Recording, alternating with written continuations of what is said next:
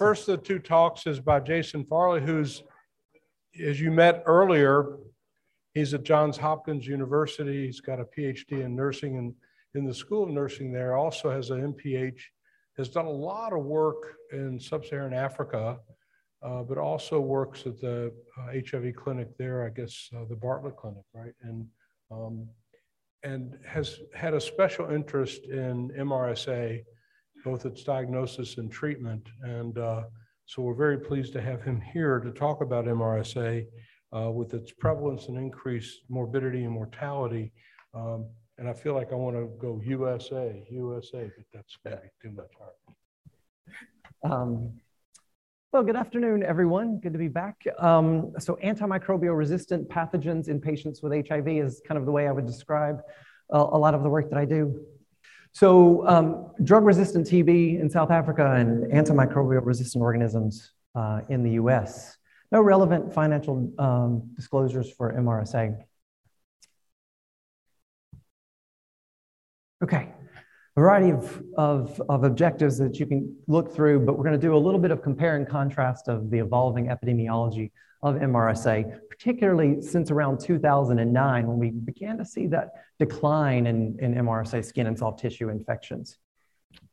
Okay, so what would you say the estimated US population prevalence of MRSA colonization is? Less than five, less than one, less than eight, or greater than 10%?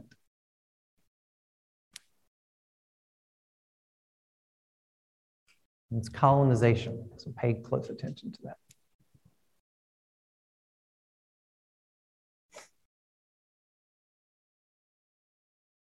Greater than 10%. Okay, so we, we've got a learning opportunity. Um, so, so we'll actually come back to this point a, a little bit later in the talk. Interestingly enough, the two correct answers, there's actually two on the slide, depending on what data you reference, are actually the two least frequently voted upon uh, answers on this particular slide. So if we've got a skin and soft tissue infection, and we believe MRSA is within the organism, organism differential for this agent, how do we, what is your preferred management style for such infections? Would you say it's incision and drainage with no need for antibiotics?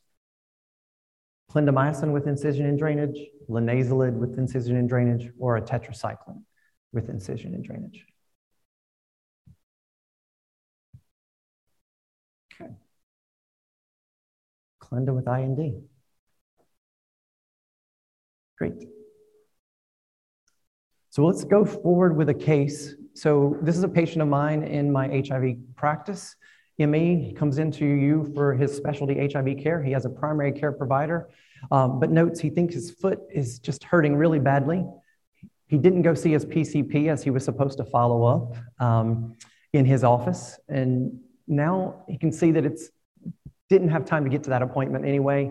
And when was that last foot evaluated? And he says it was two to three weeks ago when he had a problem first noticed with his foot hurting really badly. He is a 51 year old male, works as a maintenance man, so wears really thick, hard boots all the time as he's working. Um, HIV is well controlled. CD4 counts 578. His vir- he has viral suppression. He has type 2, type 2 diabetes, which is well controlled. Hemoglobin A1C more close to six, um, but sometimes ranging up to seven. Hyperlipidemia, his LDL is 74.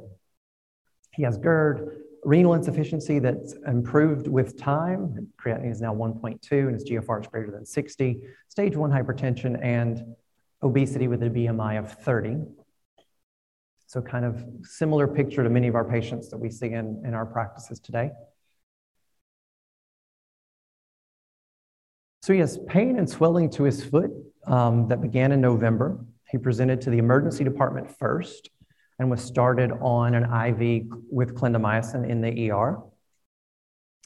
Uh, then switched to PO Clinda and ciprofloxacin to extend coverage um, with the fluoroquinolone. Um, he is a diabetic, and so that's one of the main reasons they added the fluoroquinolone.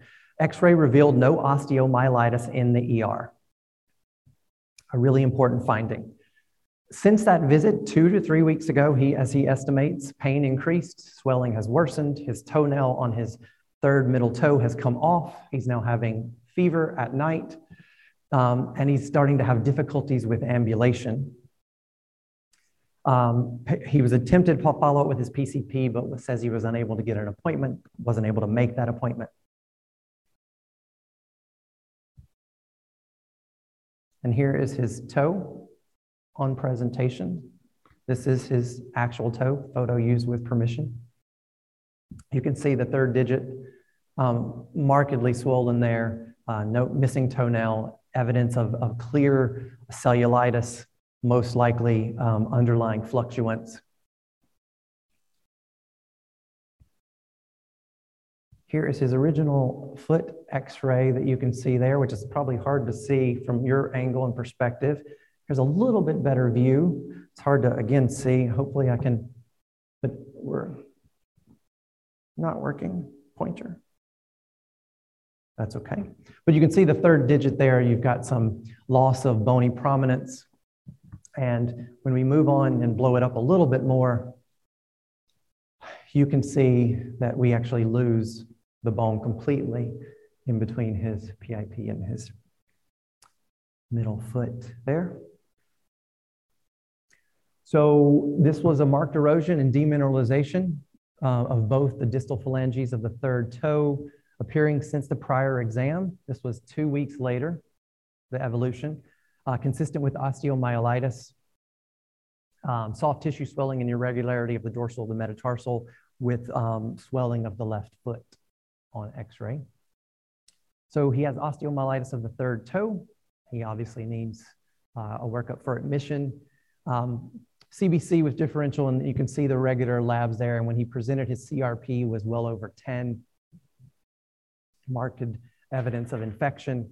Um, and through that admission, um, he is identified through both Nares surveillance cultures to be colonized with MRSA, and his wound culture is positive for MRSA skin and soft tissue infection.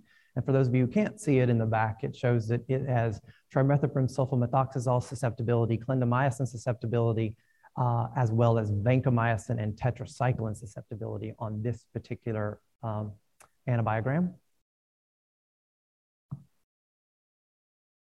So with Staph aureus, we know that both staph and strep as gram-positive organisms are our most common cause of skin and soft tissue infection. Um, so when we're thinking, um, hearing horses, we, we, we should think horses, but we are seeing a, a significant amount of evolution. It's no, no um, um it's, it's, it's, it's not surprising that opioid use disorder comes right after this, this specific talk because this pretty much leads largely. We see lots of skin and soft tissue infection in our patients who are, are substance, uh, um, people engaged in substance use, as well as um, increasingly mixed flora in those organisms. So both gram-positive and gram-negative in, in those swabs. But, but here we have gram-positive cocci cluster classically seen there on uh, under the microscope, capable of colonizing or infecting the host. We see it in both MSSA and MRSA, and transmission occurs through direct skin to skin contact as well as contaminated fomites or environmental surfaces. So anyone who's engaged in group or crowded living conditions is certainly someone who has increased risk. Um, our particular um, individual did not, but he was a maintenance man in a um, housing uh, unit that had multiple individuals at very high risk of of MRSA and, and, and subsequent um, skin and soft tissue infection through substance abuse. So we had direct contact with that environment. So we can see through a variety of different patho, uh, pathologic mechanisms that we can see MRSA causes a variety of different types of infection and disease and clinical pathology. And I'll just leave that up just for a second. Um, we are going to be focused on the skin and soft tissue variety of, of, of this diagram here. But just reminding us all that when in doubt, when we think about skin and soft tissue infection, MRSA should be at the top of our differential for patients um, uh, with HIV. So just as a reminder of the evolution of community-associated MRSA compared to hospital-acquired disease, throughout the 80s into the 90s, we saw a significant emergence of the hospital-associated forms of disease into the community And we initially thought, oh, this is the hospital seeding the community.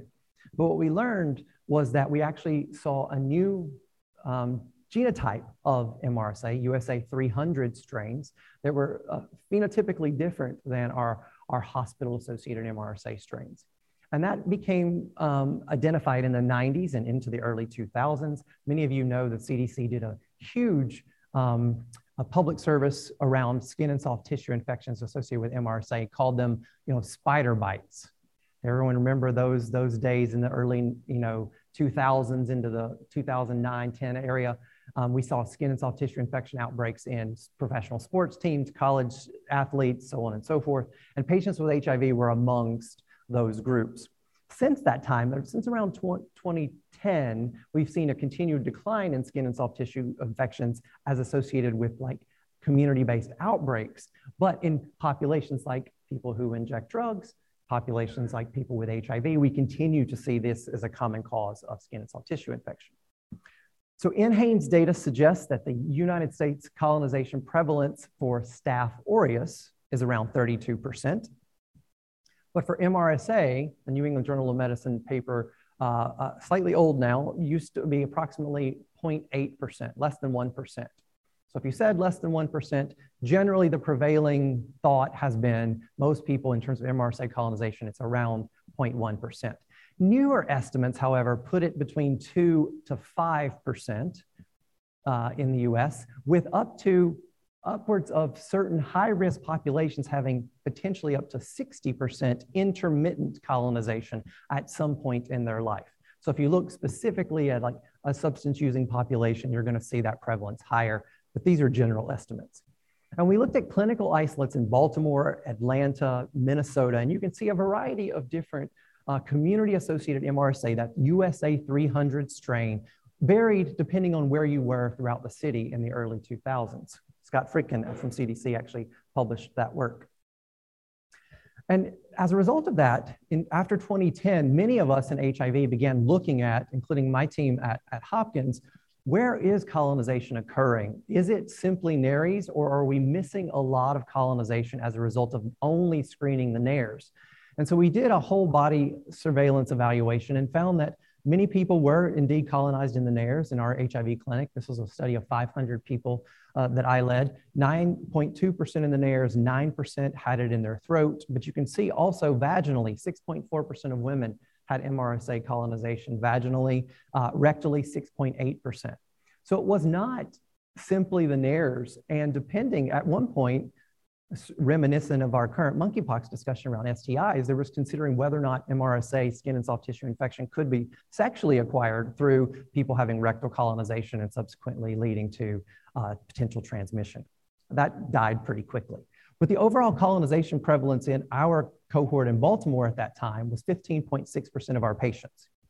We subsequently documented transmission of that to healthcare workers. And Christine Johnson in our clinic documented a skin and soft tissue outbreak amongst individuals providing care, nurses, physicians, PAs, NPs in our practice uh, subsequently, not long after that data came out.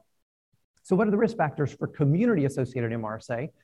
You can see them listed on this particular slide here. None of this seems likely surprising. Individuals who have contact uh, uh, in close confined quarters athletic teams, sexual transmission, again, was possible and documented. Um, daycare centers, persons who use drugs, uh, people with recent hospitalizations. But the CDC came out with a mnemonic called the five C's of MRSA crowding, contact, cleanliness, contaminated surfaces, and compromised skin. I would add to that, based on our work that we did, both correctional settings as well as compromised immunity. So make that seven C's. So, and we're going to talk more about the risk factors in patients with HIV. And this is the data that kind of began to emerge in that 20, 2010 into 2015 kind of time frame. Um, and most of this goes without um, surprise, but lower CD4 count, and we're going to come back to that, that point, and high viral load, hand in glove there. Uh, recent hospital admission, uh, again, noting the fact that community associated MRSA was now seeding the hospital during this time. So that recent hospitalization increased the risk of skin and soft tissue infection as a clinical presentation with MRSA. Uh, beta-lactam antibiotic use, um, routine hands-on contact with customers at work. So if you were in the service industry, you had a greater chance of developing MRSA if you lived with HIV. And then lack of Bactrim prophylaxis. So it did seem to see some of those early studies suggesting that Bactrim prophylaxis actually led to redu reduced likelihood of infection. And we got a whole other list, including uh, men who have sex with men, increased risk of uh, MRSA uh, skin and soft tissue infection anyone who, is, uh, who had methamphetamine use, anyone who is known to have MRSA um, infection or colonization within the last 12 months. So all that put together led us to a recently published meta-analysis from 31 studies with over 1,400 MRSA events with 17,000 people living with HIV. And most of what we learned from those earlier studies were confirmed. Previous hospitalization, prior antibiotic use, particularly beta-lactam antibiotics, CD4 count, but this added CD4 stage C classification, so opportunistic infections, really low CD4 count, skin lesions, so any open wound or sore. So again, think uh, are persons who might be um, using parenteral drugs. Uh, injection drug use as well as MRSA colonization was confirmed among people with HIV in this meta-analysis. But why?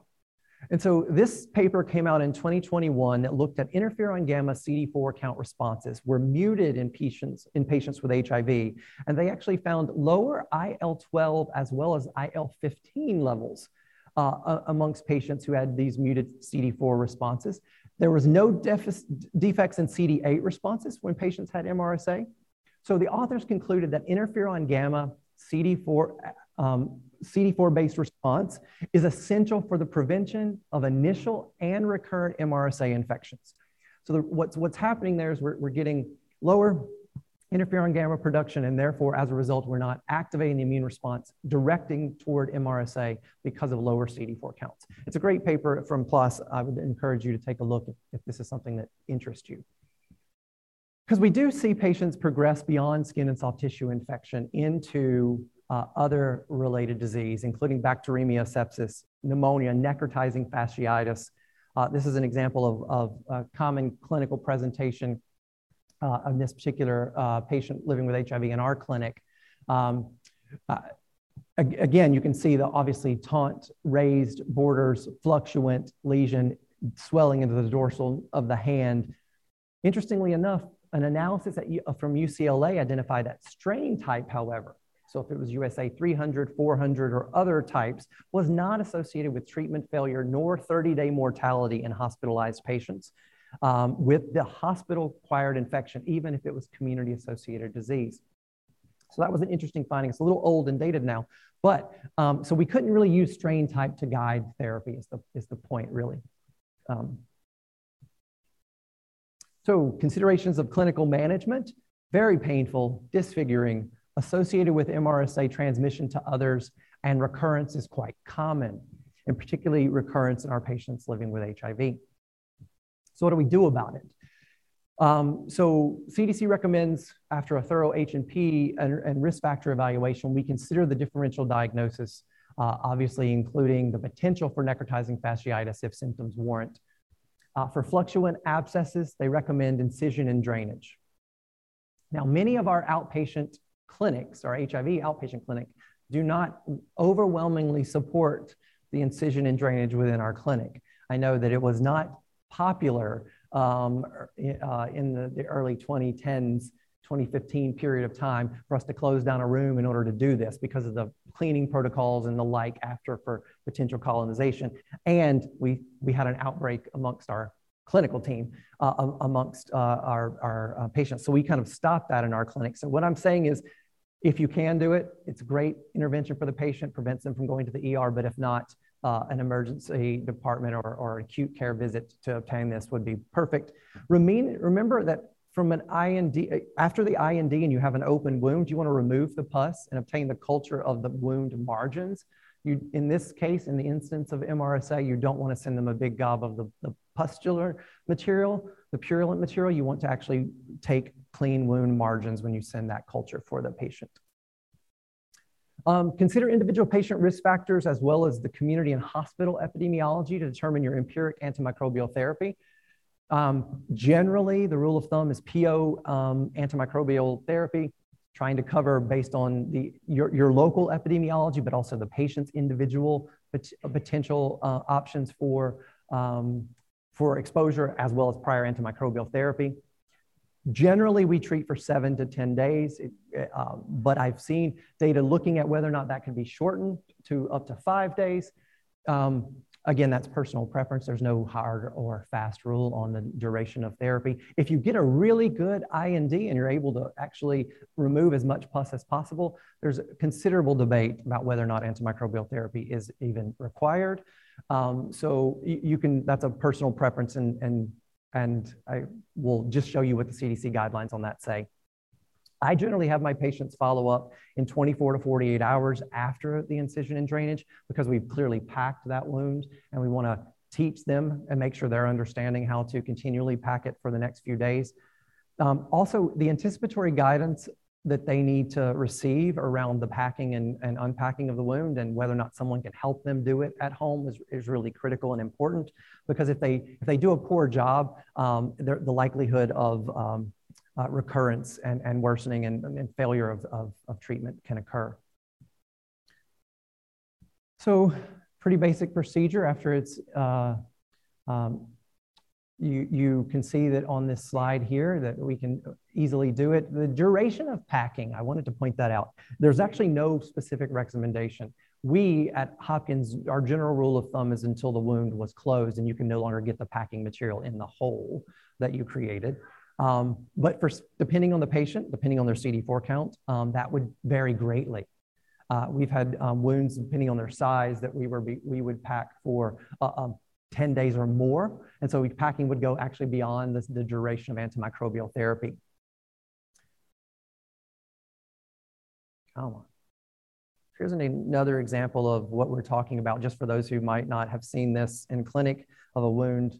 Um, this was not the patient we saw before. Um, he ultimately had to have um, a removal of that third toe uh, in that circumstance. But this is a patient who's post-IND. Uh, you can see the wick there coming out of the wound.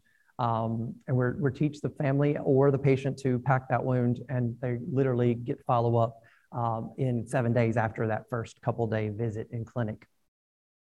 I tend to mark the area of cellulitis, uh, you know, and you can see that it's been marked in this particular foot as well, although it's harder to see um, because the patient's showered and other things uh, around the toes uh, there, that, but it's, it's rubbed off here. So the management, nothing's much has changed since the 2014 IDSA guidelines on the management of skin and soft tissue infection. Unfortunately, there's not been a lot of overall progress here. Uh, patients who have, uh, you know, uh, paramount symptoms, if they have a fluctuant wound, they recommend um, incision and drainage. So the first thing is if, they have yellow or white center, a center point or a head, or there's draining pus, you want to do an, to drain the lesion, send wound cultures for culture and susceptibility, advise the patient on wound care and hygiene, and then discuss follow-up plan. Uh, and if there are severe symptoms, uh, local symptoms, or there's immunosuppression, which in the case of our patients, you want to consider antimicrobial therapy that co includes MRSA coverage. So here's, here's that recommended antimicrobial therapy. There we go. It's a little harder to see. But um, many of you listed these agents correctly. So clindamycin is, is listed here. This is in um, the, the order of, of recommendation from the CDC. Now, if you are doing clindamycin, you need to know whether or not your lab does a D test for inducible clindamycin resistance. And so you need to make sure you can evaluate whether or not you're being offered um, that testing. And if they're not, just make sure if you're seeing a lot of MRSA infections that you're testing. If a D test is positive, then clindamycin would be an agent that's going to fail in that particular circumstance. Um, the tetracyclines you can see are listed here. Um, and you can see some recommendations, activity against group A strep, a common cause of cellulitis. So there's some great, uh, is unknown. So, but they do list this as their second preferred agent. Uh, if you're thinking Staph aureus or um, potential for MRSA. We used a lot of Bactrim uh, in our particular practice setting. It generally worked very well um, because we did see a, fair amount of D-test positivity with our clindamycin uh, isolates. um, upwards of 25%, at least at the height and when we were seeing all of our skin and soft tissue infections. And so we did use a lot of, of trimethoprim sulfamethoxazole. Obviously, we don't use a lot of rifampin because of drug-drug interactions in our patients. And then finally, down at the bottom, you can see linezolid on the list um, after consultation with an infectious disease specialist. But obviously, we're giving it in such a short duration that it, myelosuppression and, and peripheral neuropathy is unlikely to be a major concern. So uh, the judicious use of antibiotics is most important. So if you do think you can uh, treat the patient and there's great follow-up, you might not have to use antimicrobials if it's a low-risk patient, high CD4 count, no other uh, immunocompromising conditions, not diabetic. Um, that might be an option for you in your practice. Transmission to healthcare providers, I already mentioned, so make sure you're using appropriate PPE and cleaning your space um, in your clinic. And then the big question comes up in the clinical conundrum that's not still not been answered is to decolonize or not uh, for patients with recurrent skin and soft tissue infections. You saw that there's a lot of body sites that will be colonized. So it moves beyond just trying to decolonize the nares and moves into actually thinking about, you know, potentially mupirocin in the nares, but also chlorhexidine showers. If anyone's in a group home or group setting or congregate setting with others that may share risk factors, the, the, the, the benefit of individually decolonizing a single person in a, in a shared communal space is, is very, very low.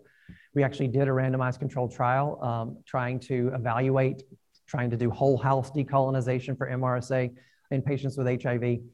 Let's just say when patients were randomized to a household arm in which they were coming in and going to test everyone for HIV based on their, uh, for MRSA based on their HIV status, we had a significant amount of dropout in that study once the patient was randomized to the home decolonization arm. Uh, so we published a methods of home-based decolonization for MRSA paper, uh, trying to determine what the best possible approach would be. There is one randomized controlled trial out of the UK and the small UK village that looked at what what's the best approach, and it's listed for you there that showed that chlorhexidine gluconate for washing, intranasal mupirocin, and rifampicin and doxy were required to fully eradicate in patients who had significant um, issues. And just um, so lots of issues going on there. Uh, but in terms of recurrent infections, typically Bactrim double strength POBID for seven days with chlorhexidine shower and mupirocin ointment twice daily in the nose for patients who remain colonized. So thank you very much. Happy to answer any questions.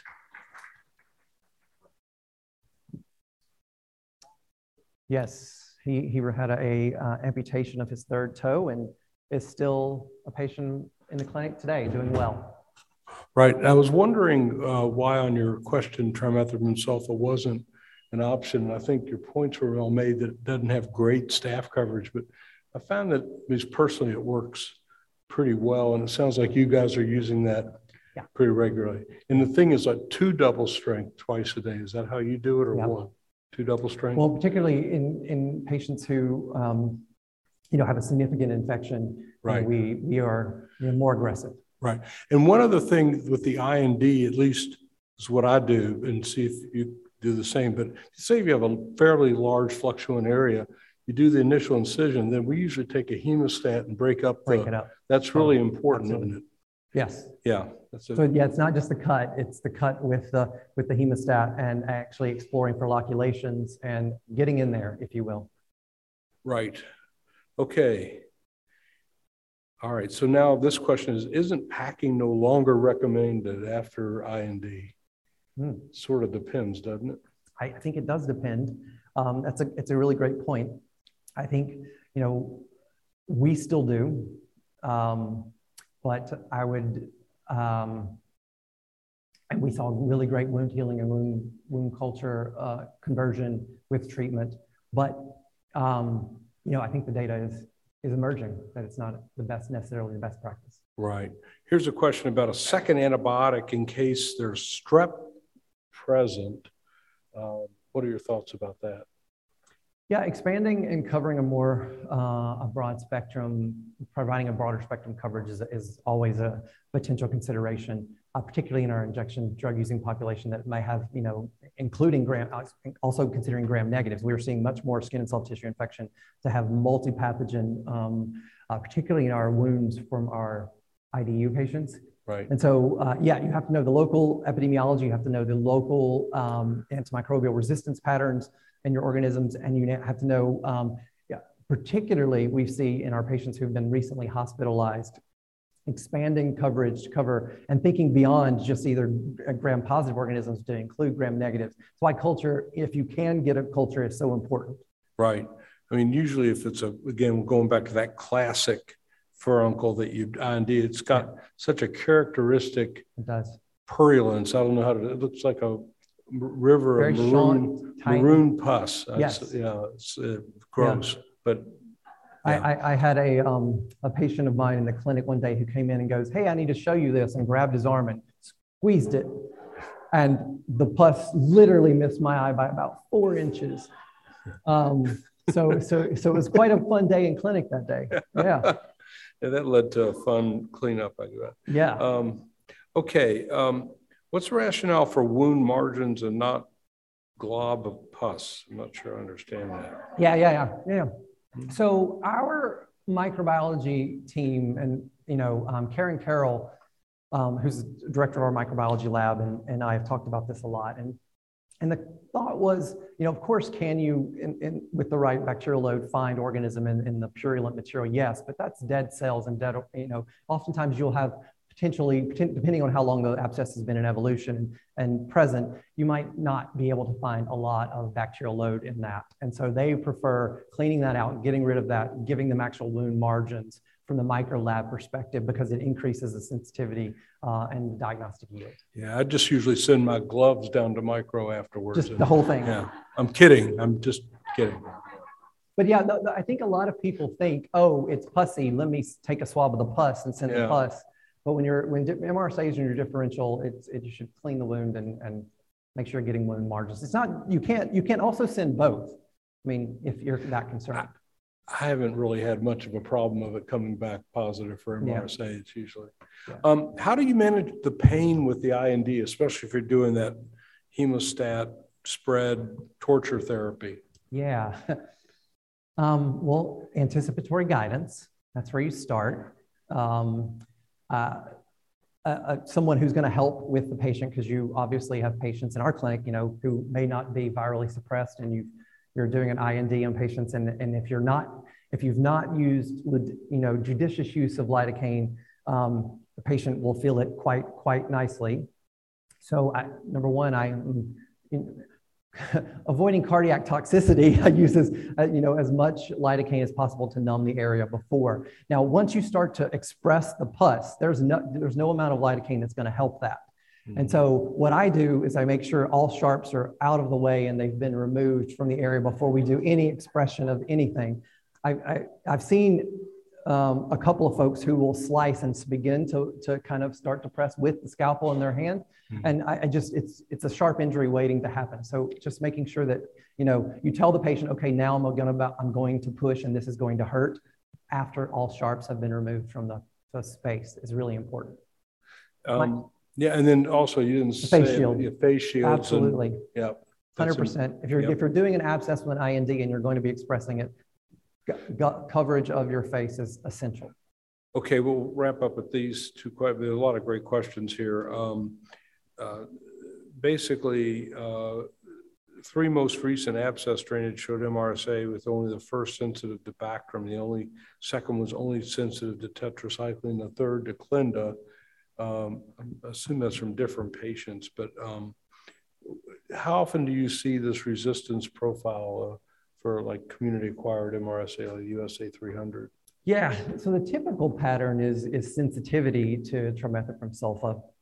Um, and unless your lab is doing a D-test, you, you, have no idea whatsoever whether or not there's inducible clindamycin resistance um, uh, that may be present. So, so you've got to evaluate that. But, but oftentimes you'll see a tetracycline sensitivity, a clindamycin sensitivity, and a trimethoprim sulfa sensitivity. And, um, and so if the patient's routinely on Bactrim, so for, for prophylaxis, you know, I'm not increasing that dose, I'm choosing a different agent because obviously that coverage didn't cover the organism that they're dealing with right now. So, so um, I, I used clindamycin successfully a lot. The problem with that BID dosing is I also see C. diff occurring. Yeah, that was know, the other question they asked about, right? Um, very frequently in those patients. Yeah. And with longer use of trim sulfa, you can also get C. diff, but it's more. Yeah. oh, yeah. Great. Well, thank you so much, Jason. Thank Very, very practical.